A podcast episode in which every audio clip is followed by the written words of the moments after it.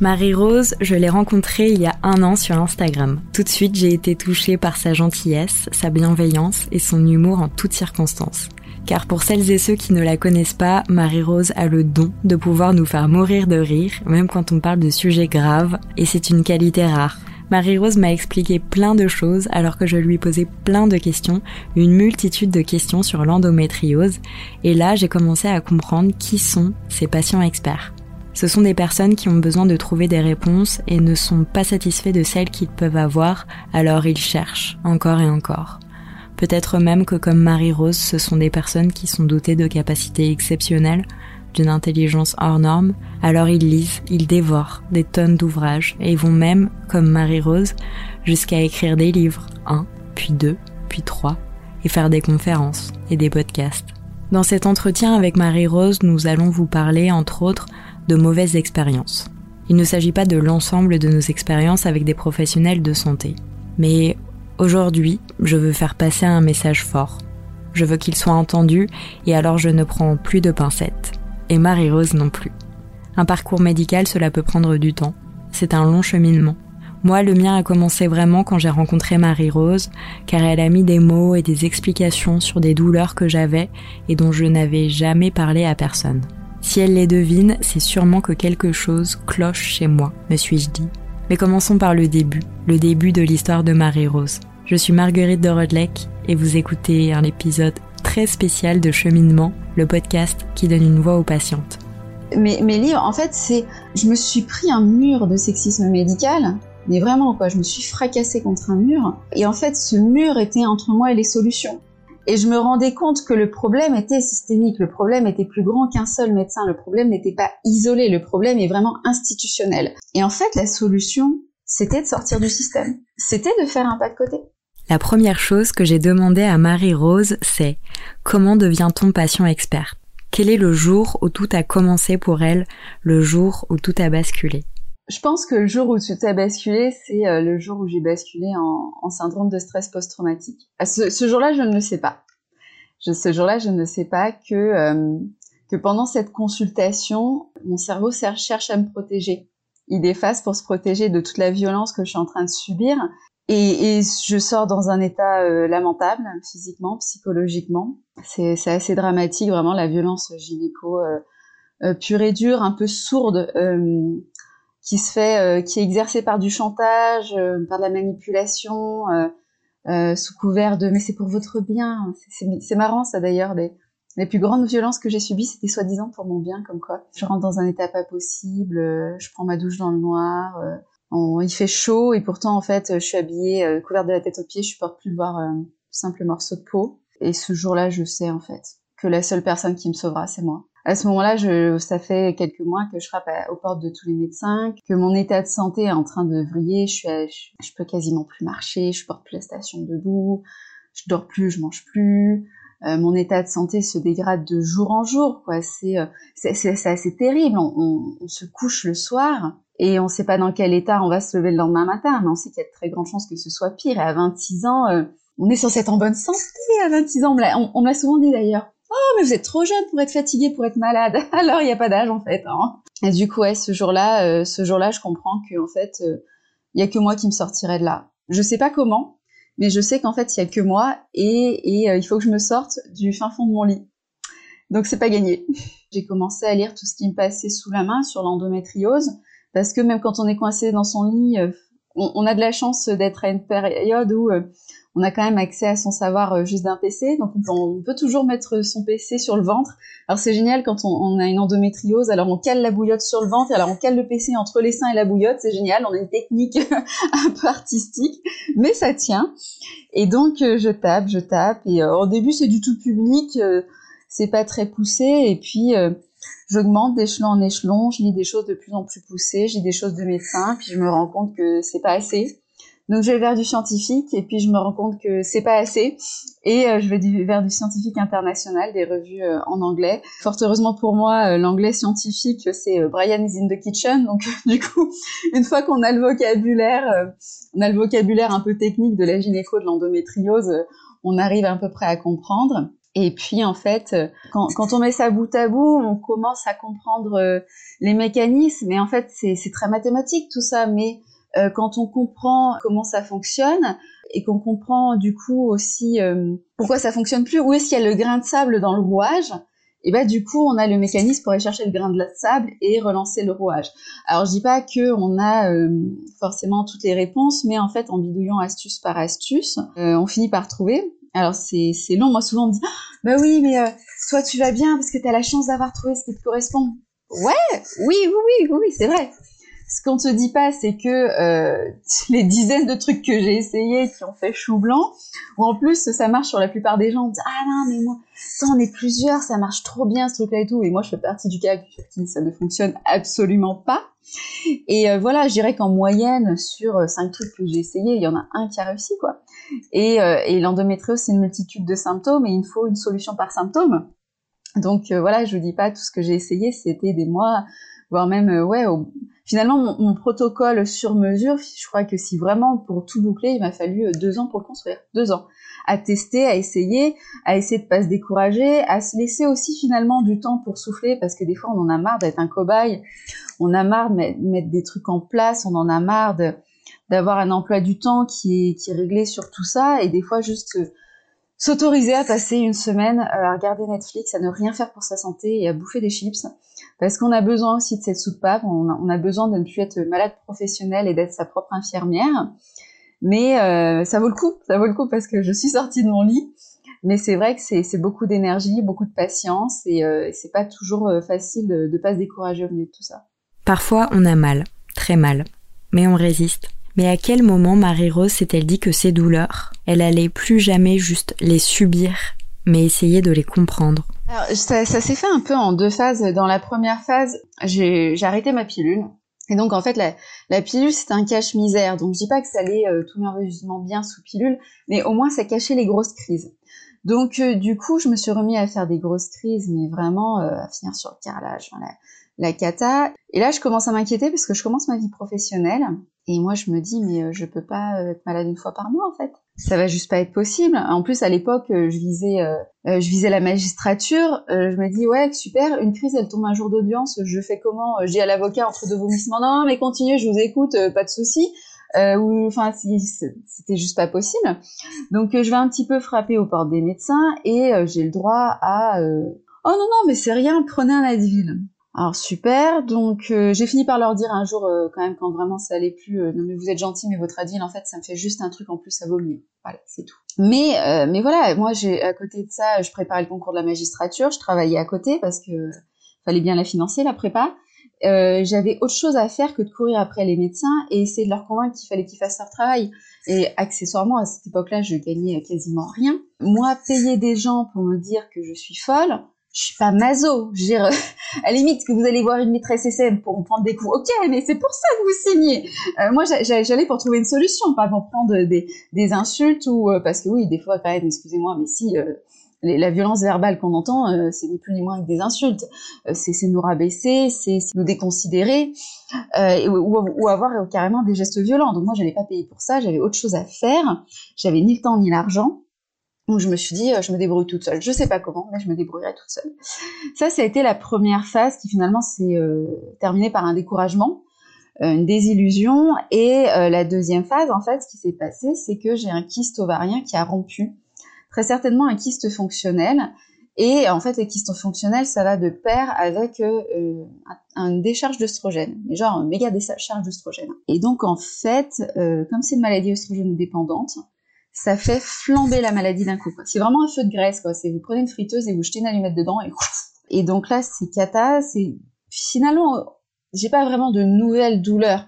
C'est juste qu'en fait là elles deviennent quotidiennes, elles deviennent ingérables. Moi c'en est au stade où euh, prendre le métro, euh, 10 minutes de métro et les vibrations, je supporte pas. Je suis, en sueur, je suis à deux doigts de vomir tellement c'est c'est douloureux quoi. Et donc là j'ai pas le choix en fait. Et, euh, et, je décide donc que les médecins ne l'auront pas non plus, parce qu'en fait, tant qu'ils ne posent pas de diagnostic, moi, je n'ai pas de traitement. Moi, je vais pas retourner vivre chez ma mère et plaquer toute ma vie à 26 ans, parce qu'il n'y a pas un médecin qui veut se bouger pour trouver le diagnostic. À un moment, c'est stop, en fait. Et donc, je me traîne littéralement plié en deux, parce que à l'époque, je boitais tellement je souffrais. J'avais la nausée pour un oui, pour un non, donc en fait, j'avais toujours un, un, un sac plastique dans mon sac à main, En fait, je prenais le RER, roulé en boule. En fait, je, dormais dans les salles d'attente sur mon sac à main et j'avais toujours un sac plastique au cas où je finisse par vraiment vomir sous l'effet de la douleur. Et donc je me traîne comme ça de médecin en médecin. Et là, euh, et là je découvre un univers mais complètement délirant. Quoi. Je tombe des nues, mais genre vraiment. Enfin, euh, déjà pour moi la médecine, c'était euh, mon oncle médecin de campagne qui qui fait des tarifs sociaux, qui se tue à la tâche, ou le docteur Mamour dans Grey's Anatomy, quoi. J'avais une, image assez glossy glossy du médecin, et là je tombe mais sur sur le pays de la bêtise humaine c'est un manque de réflexion qui, qui confine à, la misère intellectuelle. Euh, on tombe sur des médecins, euh, qui, euh, des gens qui sont formés au QCM. Il faut que ça rentre dans une case. Et il faut cocher des cases et, des cases qui sont imprégnées de clichés. Je vais pas redire tout ce que Martin Winkler a, écrit dans, dans Les Brutons Blancs, mais c'est des clichés du genre si vous êtes homosexuel, vous avez forcément le sida.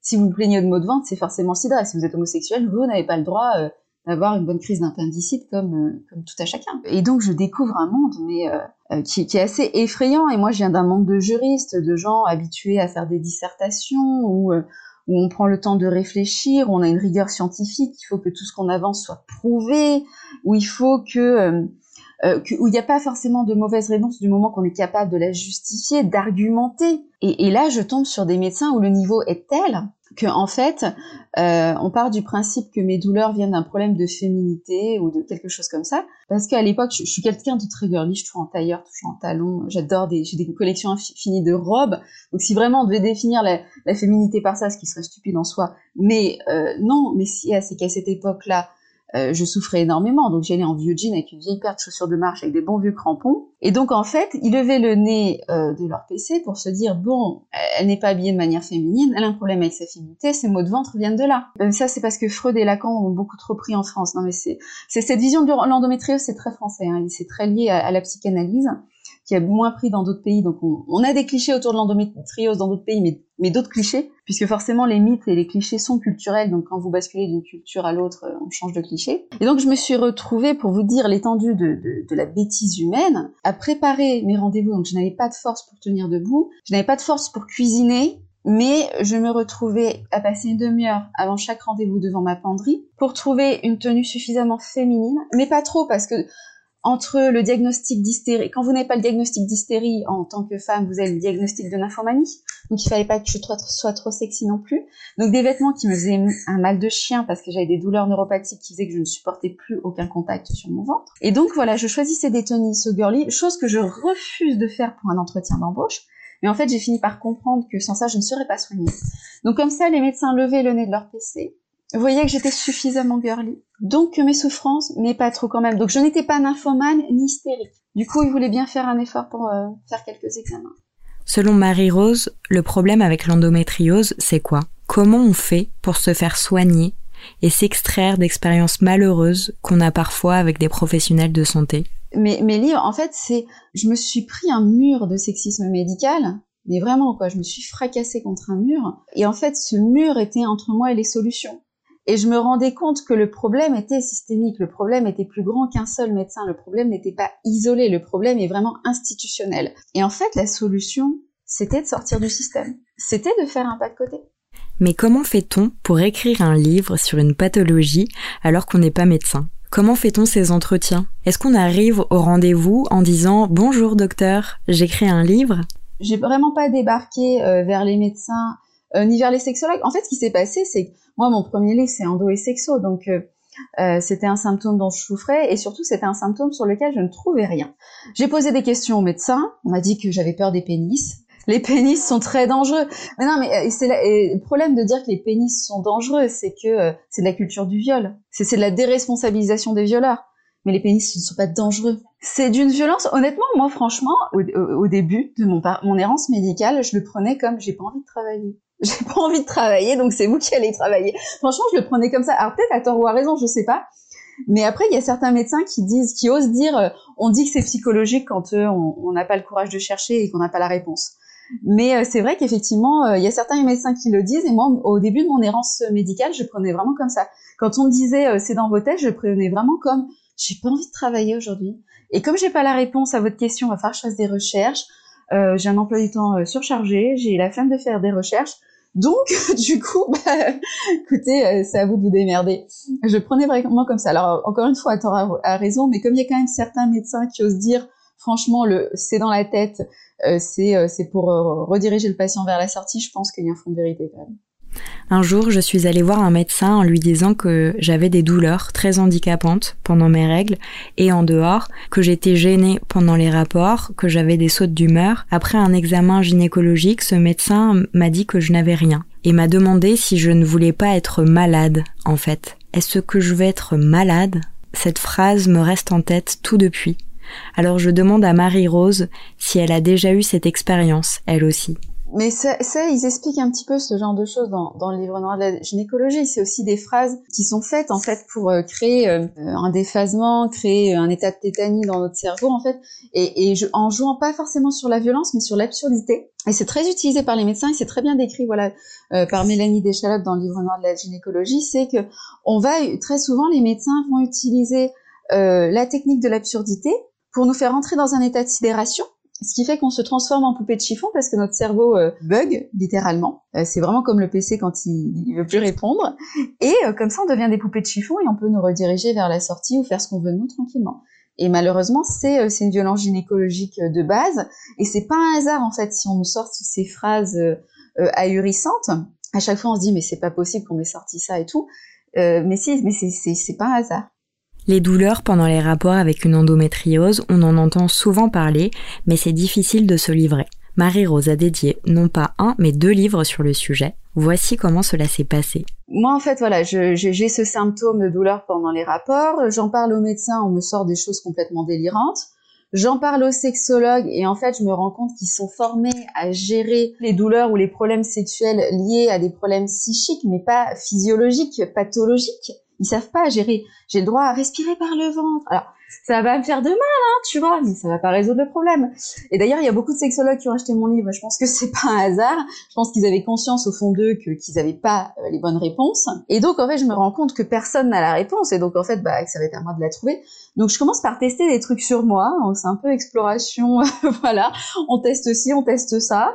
Euh, les accidents du travail en la matière, c'est assez marrant. Hein. J'ai un, excellent souvenir avec un lubrifiant chauffant que je ne testerai plus jamais, c'est horrible. Mais euh, voilà, donc on teste des trucs, euh, je me rends compte qu'il y a certaines choses qui marchent, d'autres qui marchent pas, je commence à comprendre certaines choses, euh, mais j'ai besoin, je voilà, je me rends compte que c'est des questions qui me sont souvent posées, c'est une conférence qui m'est souvent demandée, donc je me rends compte qu'il y a une vraie demande, mais donc je me décide à faire un livre pour diffuser au plus grand nombre et puis pour pouvoir développer chaque point. Euh, mais moi, j'ai besoin de m'appuyer sur des données scientifiques solides euh, pour montrer que c'est pas un effet psychosomatique qui fonctionne sur moi, ce qui aurait pu être le cas finalement, hein. euh, mais que c'est il y, a, vraiment une réalité physiologique, mécanique derrière qui, qui joue. Et donc, je mise tout sur un livre qui va être écrit par trois grands noms des médecins français de l'endométriose. On, nous promet ce livre, on l'attend en plus depuis un moment. Il y, a, y, a un grand effet d'annonce. On nous promet que ça va être le livre avec toutes nos réponses, euh, des médecins réputés et tout. Et en fait, euh, donc je commence ce livre, je l'ouvre en cherchant et tout. Euh, bon, déjà, je vois que sur le chapitre sexualité, il n'y a pas trop de choses et que c'est très cliché, très très freudien. Donc égoïstement, sur le moment, ça me rassure. Je me dis c'est bon, j'ai pas signé mon contrat d'édition pour rien. Sauf qu'en fait, ma petite joie égoïste va durer 2 minutes 30 je feuillette le bouquin et là je vois que c'est un ramassis de clichés, pas forcément scientifiques. Et en fait je panique tellement parce que j'ai donné des délais extrêmement courts euh, pour mon livre. Techniquement, un livre comme ça, ça met au moins un an à être écrit. Euh, je l'ai écrit en 4-5 mois. Je panique tellement en fait que j'ai un trou noir. Et en fait je me réveille de ce trou noir une demi-heure après, j'ai le PC sur les genoux et en fait j'ai commandé tous les livres en, anglais sur l'endométriose que je pouvais commander. J'ai commandé une dizaine de bouquins en catastrophe en me disant putain faut, faut que je trouve la solution, sinon jamais je rendrai mon livre à temps, ça va être la cata, ma maison d'édition va me tomber dessus, bref. Et donc je commence à feuilleter ces livres.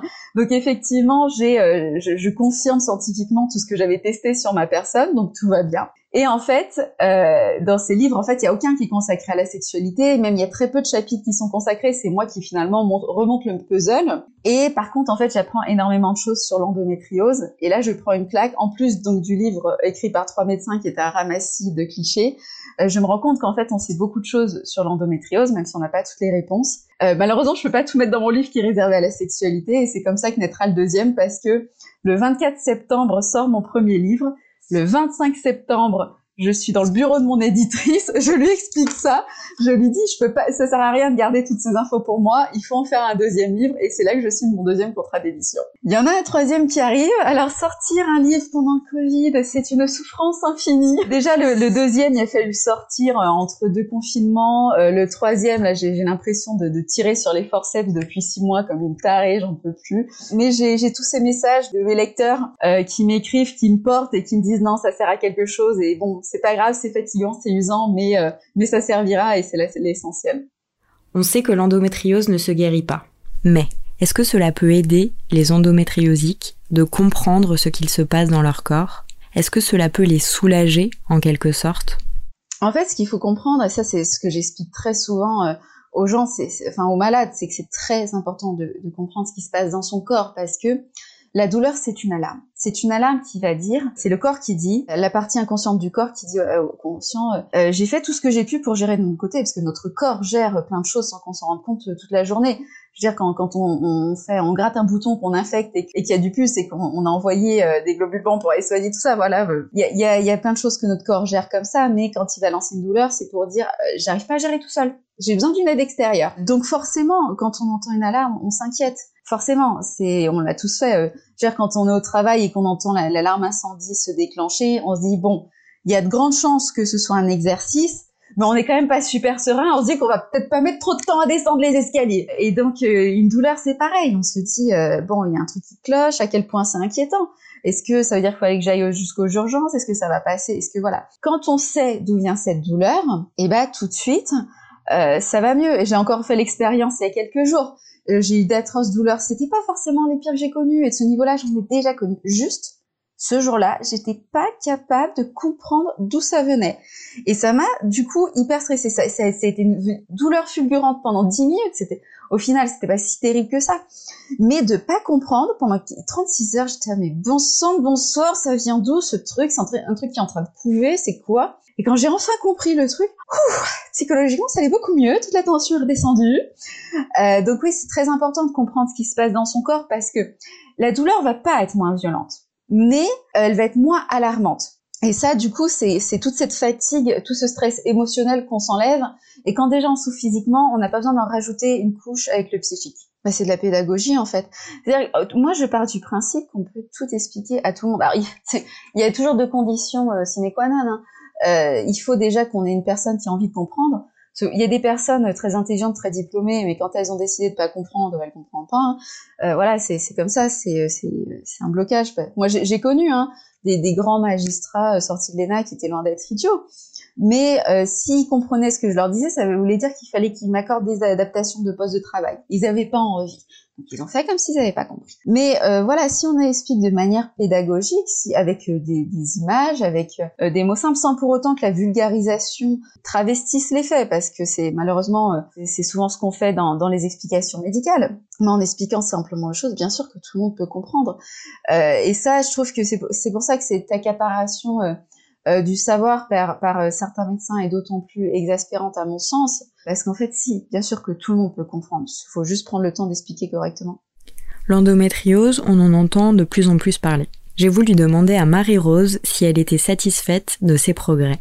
À partir de 2011, on voit que sur euh, sur Google, en fait, on voit que les récurrences augmentent d'un coup d'un seul. C'est pas un hasard, c'est qu'il y a un laboratoire qui est derrière, une grosse agence de com. Mais ouais, à partir de 2011, ça y est, ça commence à arriver dans le débat public. Alors ça, c'est un autre phénomène, c'est-à-dire qu'il n'y a pas encore si longtemps que ça, mais genre à remonter à 10-20 ans, hein, donc euh, quand je dis récent, c'est récent. Les médecins avaient pour politique de cacher le diagnostic aux patientes, parce que sinon, euh, c'était sûr qu'elles allaient devenir euh, hystériques, pour littéralement pour le coup. Et puis finalement, comme l'infertilité, c'est surtout psychologique, tant qu'elles avaient pas, elles savaient pas qu'elles avaient une maladie qui impactait leur infertilité, elles n'avaient pas devenir infertiles. Non mais Rien que là, en prononçant la phrase, on voit que ça n'a aucun sens. Donc ça, oui, je pense que ça vient surtout de là.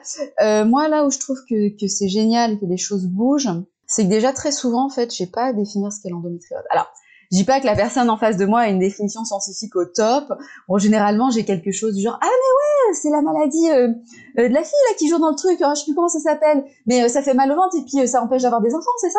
Bon, c'est pas très, voilà, c'est pas très très carré comme définition, mais clairement, les gens, les gens voient de quoi on parle. Donc ça déjà c'est énorme. Et moi, je sais que pour avoir échangé avec quelques personnes dans d'autres pays pendant, les recherches de, de mon deuxième livre, on est super gâté en France pour ça. On est l'une des populations les plus averties. Hein. On, on se rend pas compte de la chance qu'on a. Et là où c'est génial, c'est que moi, je, de plus en plus, je suis contactée par des proches parce qu'il y a encore aussi euh, cette autocensure des femmes où on nous dit que c'est normal et puis il faut pas se plaindre parce que sinon, euh, de toute façon, on n'aura jamais accès au poste euh, important ou des choses comme ça. Et les proches, du coup, quand ils voient leurs amis souffrir, elles ont beau dire ah non c'est bon c'est normal tout va bien euh, eux ils me contactent en disant euh, moi j'y crois pas deux secondes. J'y crois absolument pas. À mon avis elle a une endométriose elle est malade et elle a le droit d'être soignée. Et là on se dit waouh waouh. Dire qu'il y a encore quelques années les proches étaient oh c'est bon ça va arrête de te plaindre c'est qu'il y a eu un déclic quand même dans la société. Alors pas tout le monde pas partout on est d'accord mais il y a un changement qui est amorcé. Et après 3000 ans à nous, avoir, dire que c'est dans nos têtes, à nous avoir brûlé sur le bûcher, après nous dire qu'on était folle, après avoir essayé de nous soigner à coups d'électrochoc dans des asiles, c'est énorme ce déclic, c'est énorme, c'est génial. Et, euh, et puis c'est ça aussi le militantisme, faut aussi, euh, faut aussi se, euh, se concentrer sur les victoires parce que sinon on devient complètement cynique. Vient maintenant le moment de ma question qui peut paraître un peu étrange. Mais en fait, Plutôt que de vouloir masquer des douleurs en permanence, est-ce qu'il n'y a pas parfois la volonté de vouloir ressentir les messages que le corps envoie quand il a mal que la douleur c'est un, message que le cerveau envoie et que donc on peut avoir le souhait non pas de vivre cette douleur mais de l'écouter et de comprendre pourquoi elle est là? Quand j'ai commencé mon errance médicale, je ne prenais euh, quasiment euh, aucun cachet quoi. Mais genre je devais prendre euh, une aspirine par an quoi. Euh, je prenais quasiment rien je me soignais avec des huiles essentielles euh, voilà et euh, donc au début de mon parcours médical on a voulu essayer de me donner des trucs. Alors j'avais le droit à du doliprane. Je prenais six doliprane par jour pour rien. Par-ci, peut-être niquer mon foie, je sais pas. Donc je trouvais ça un peu idiot, surtout que ça me faisait rien. Puis un jour, je débarque chez un médecin et il me dit du coup euh, vous prenez euh, quelque chose et euh, et je dis je dis bah non parce que cette douleur elle est là pour dire quelque chose et j'aimerais bien comprendre d'où elle vient. Et c'est un médecin qui était très très intelligent, très à l'écoute, très humain. Et donc il était en train de taper un truc et il me regarde et je sens que ça fait un déclic en, lui ce que je lui dis. Et il me dit oui, oui je comprends c'est vrai. Il me dit mais en même temps vous n'avez pas non plus à, à subir toute cette souffrance. Et là pour le coup ça a été l'effet inverse. c'est moi qui suis restée pouf et c'est moi qui ai eu un déclic dans ma tête et je me suis rendu compte qu'en fait tous les deux on avait raison, tous les deux on avait une part de la vérité et que cette rencontre elle était elle était elle était belle pour ça parce que euh, je pense qu'on on, s'est éclairé euh, l'un comme l'autre. Donc je fais tout moi de mon côté quand même pour prévenir les douleurs, pour soigner la cause de la douleur. Malheureusement, euh, je je peux pas tout faire parce qu'on n'a pas de traitement miracle pour l'endométriose et des fois bah je souffre c'est comme ça. Et du coup, j'ai trouvé ce juste milieu en fait. Euh, enfin, du moins qui pour moi est un juste milieu, chacun sa vision des choses. Mais grâce à ce médecin, oui, j'ai compris plusieurs choses et lui aussi, et que oui, effectivement, euh, il faut écouter cette douleur plutôt que vouloir la faire taire là tout de suite comme ça sans chercher plus loin. C'est pas forcément le plus intelligent. Mais en même temps, quand on sait euh, d'où elle vient et que on n'a pas de réponse, euh, c'est peut-être pas forcément non plus indispensable de mourir en martyr sur son carrelage. Je veux dire, je veux pas être canonisé euh, parce que euh, j'aurais enduré une crise sur mon carrelage. Non, mais c'est vrai que cette conversation entre lui et moi, elle était très enrichissante parce que du coup, ça m'a permis de voir le problème sous différents angles. Et effectivement, maintenant, euh, voilà, je limite aussi les cachets parce que il y a un truc très bête, mais c'est des médicaments forts auxquels le corps s'habitue. Et moi, le jour où je m'habituerai, j'aurais plus rien pour me soulager. Donc clairement, c'est je les prends quand je sais que j'ai pas d'autres options que j'ai tout essayé, les massages, la bouillotte, les huiles essentielles, et que de toute façon c'est ça euh, ou rien. Mais euh, c'est vrai que j'ai compris aussi que j'ai le droit de pas souffrir. Et euh, c'est vrai que quand on est endométriosique, que moi j'ai connu des, des, périodes où je naviguais entre le 5 et 8 de douleur quotidiennement, je ne connaissais plus zéro douleur. Lors de l'opération, j'ai failli perdre un rein parce qu'en fait, on est tellement habitué à la douleur qu'on fait plus gaffe. Sauf qu'encore une fois, la douleur, elle est là pour nous dire quelque chose, elle est là pour nous alerter. Donc voilà, j'ai compris que, que j'ai le droit de pas souffrir, euh, que ma vie n'a pas été une souffrance continue non plus, euh, tout en, essayant, en, en, écoutant aussi ce que mon corps a à me dire et que quand euh, c'est les adhérences euh, qui tiraillent, qui machin, je sais que j'ai besoin de mobilité et que prendre un doliprane pour camoufler ce manque de mobilité, c'est stupide et ça n'a pas d'intérêt. Mais voilà, trouver un peu ce juste équilibre euh, qui n'a pas été forcément une réflexion facile, qui a été un cheminement, et voilà, qui m'a euh, mené à trouver euh, un juste milieu. Une question que je me pose souvent, c'est comment expliquer sa douleur quand on est malade chronique et que en fait on a l'habitude d'avoir mal et très mal? Euh, c'est très intéressant parce qu'effectivement, avant de connaître cette période où je souffrais euh, constamment, effectivement, mon échelle de douleur n'était pas la même. Euh, aujourd'hui, effectivement, quand je dis 4, c'est un 4 de malade chronique. Ce qui veut dire que c'est un 6, c'est un 6 que j'aurais dit avant. Et c'est vrai que c'est compliqué, parce que l'autre jour, j'ai été hospitalisée pour autre chose, mais euh, moi, je vois les infirmières prendre mes constantes, c'était pas top top, donc elles me regardent, ça va euh. je dis, ah ouais. voilà. Et euh, quand même, plusieurs fois, elles reprennent les constantes, ça va toujours pas. Et je vois qu'en fait, elles attendent une réaction de ma part pour enclencher le truc, quoi et commencer à paniquer. Et en fait, il y, a une petite voix dans ma tête qui me dit, là, attention, ça t'est déjà arrivé ce genre de situation, rappelle-toi que tu as développé euh, une résistance à la douleur qui te rend dangereuse pour toi-même, et euh, ça faudrait pas euh, passer à côté d'un truc parce que tu dis ouais ouais, parce qu'en fait, tu es en train d'occulter la douleur. Donc en fait, je finis par ouvrir le dialogue en me disant bon, est-ce que ça va passer, est-ce que ça va pas passer? J'ai écouté, voilà, faut que je vous explique, je suis malade chronique, je suis habituée aux fortes douleurs, et du coup, malheureusement, des fois, je me rends pas forcément compte. C'est pas que je vous mens, c'est qu'en fait, euh, j'ai tellement l'habitude d'occulter euh, que des fois, je souffre sans, trop m'en rendre compte, et j'ai déjà failli perdre un rein comme ça. Donc, s'il faut enclencher un truc, peut-être l'enclencher sans attendre mon avis, en fait. Et du coup, je suis tombée sur une équipe super réceptive qui me dit ah oui, bon, écoutez, vous faites bien de nous le dire. Du coup, on va faire des prises de sang. On va checker pour voir euh, ce qui se passe, voir si effectivement c'est mauvais ou c'est pas mauvais. Bon, finalement, tout allait bien. Mais c'est vrai que, que ouais, on, développe une résistance à la douleur qui nous rend euh, dangereuse pour nous-mêmes. Vient maintenant une question qui concerne les échelles de la douleur mises en place pour mieux évaluer la douleur. Et je demande à Marie-Rose si on doit faire des efforts en France pour modifier ces échelles et peut-être mieux évaluer la douleur. Déjà, en France, on est très en retard sur tout ce qui est protocole antidouleur. Euh, je sais que tout, ce qui est morphinique, on en distribuait dans les autres pays bien avant la France. Euh, en France, on vous laissait agoniser. Euh. Alors, est-ce que c'est aussi cette tradition catholique où il faut, euh, je sais pas, souffrir euh, comme le Christ sur la croix Je sais pas. Est-ce que ça vient aussi, voilà, de cette, culture Je sais pas. Je sais aussi que le point fort de certains pays, c'est de donner des cours de sociaux, parce qu'on a tous des biais sociétaux. on a tous des a priori, même sans s'en rendre compte en fait. Et du coup, on donne des, cours de sociaux euh, pour dire bah euh, on est formé pour euh, penser que telle personne son chochotte et pas telle autre et puis telle population aussi va avoir tendance à minimiser ou aggraver ou machin en fait entre tous ces biais déjà que la douleur est subjective dans l'absolu, mais avec tous ces biais, finalement, on a une, une, représentation de la réalité très très très loin de ce qu'elle est réellement. Et du coup, de, voilà, donc apprendre. Et il y a notamment, alors j'ai pas eu le temps de l'éplucher, mais un rapport du Haut Conseil à l'égalité là qui est sorti sur la perception euh, des maladies et de la douleur en fonction du genre. Parce que euh, si vous êtes une femme et que vous plaignez de maux de ventre, vous allez euh, aux urgences, on va vous laisser dans un coin. Vous serez prise en charge bien bien plus longtemps qu'un homme. Alors que on a des organes, enfin on a l'utérus et tout qui peuvent foirer pour un oui, pour un non. On peut faire des grossesses extra-utérines, des, des, règles hémorragiques. Enfin, il y a plein de choses qui peuvent foirer et, et être super dangereuses. Donc techniquement, en fait, si vraiment on devait se baser sur le genre, en fait, on devrait être admise avant. Mais euh, il y a cet a priori de oh, bah, c'est une bonne femme qui nous fait chier, donc de toute façon euh,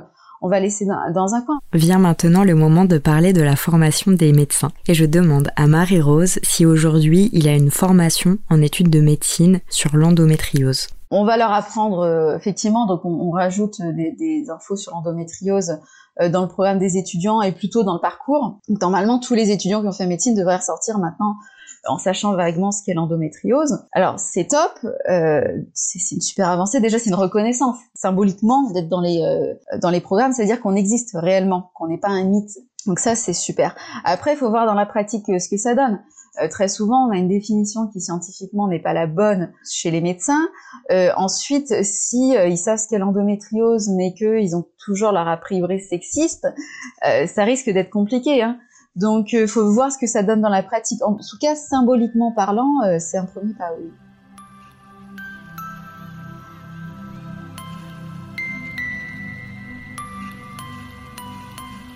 Vous venez d'écouter le 17e épisode de Cheminement, le podcast qui donne une voix aux patientes. Si cet épisode vous a plu, abonnez-vous à votre plateforme d'écoute préférée et laissez-nous des commentaires. Ce podcast est réalisé avec le soutien de Sunap, l'application communautaire d'échange entre personnes malades. Merci à Clément et son équipe pour leur confiance. Quant à moi, je vous dis à très bientôt pour un nouvel épisode.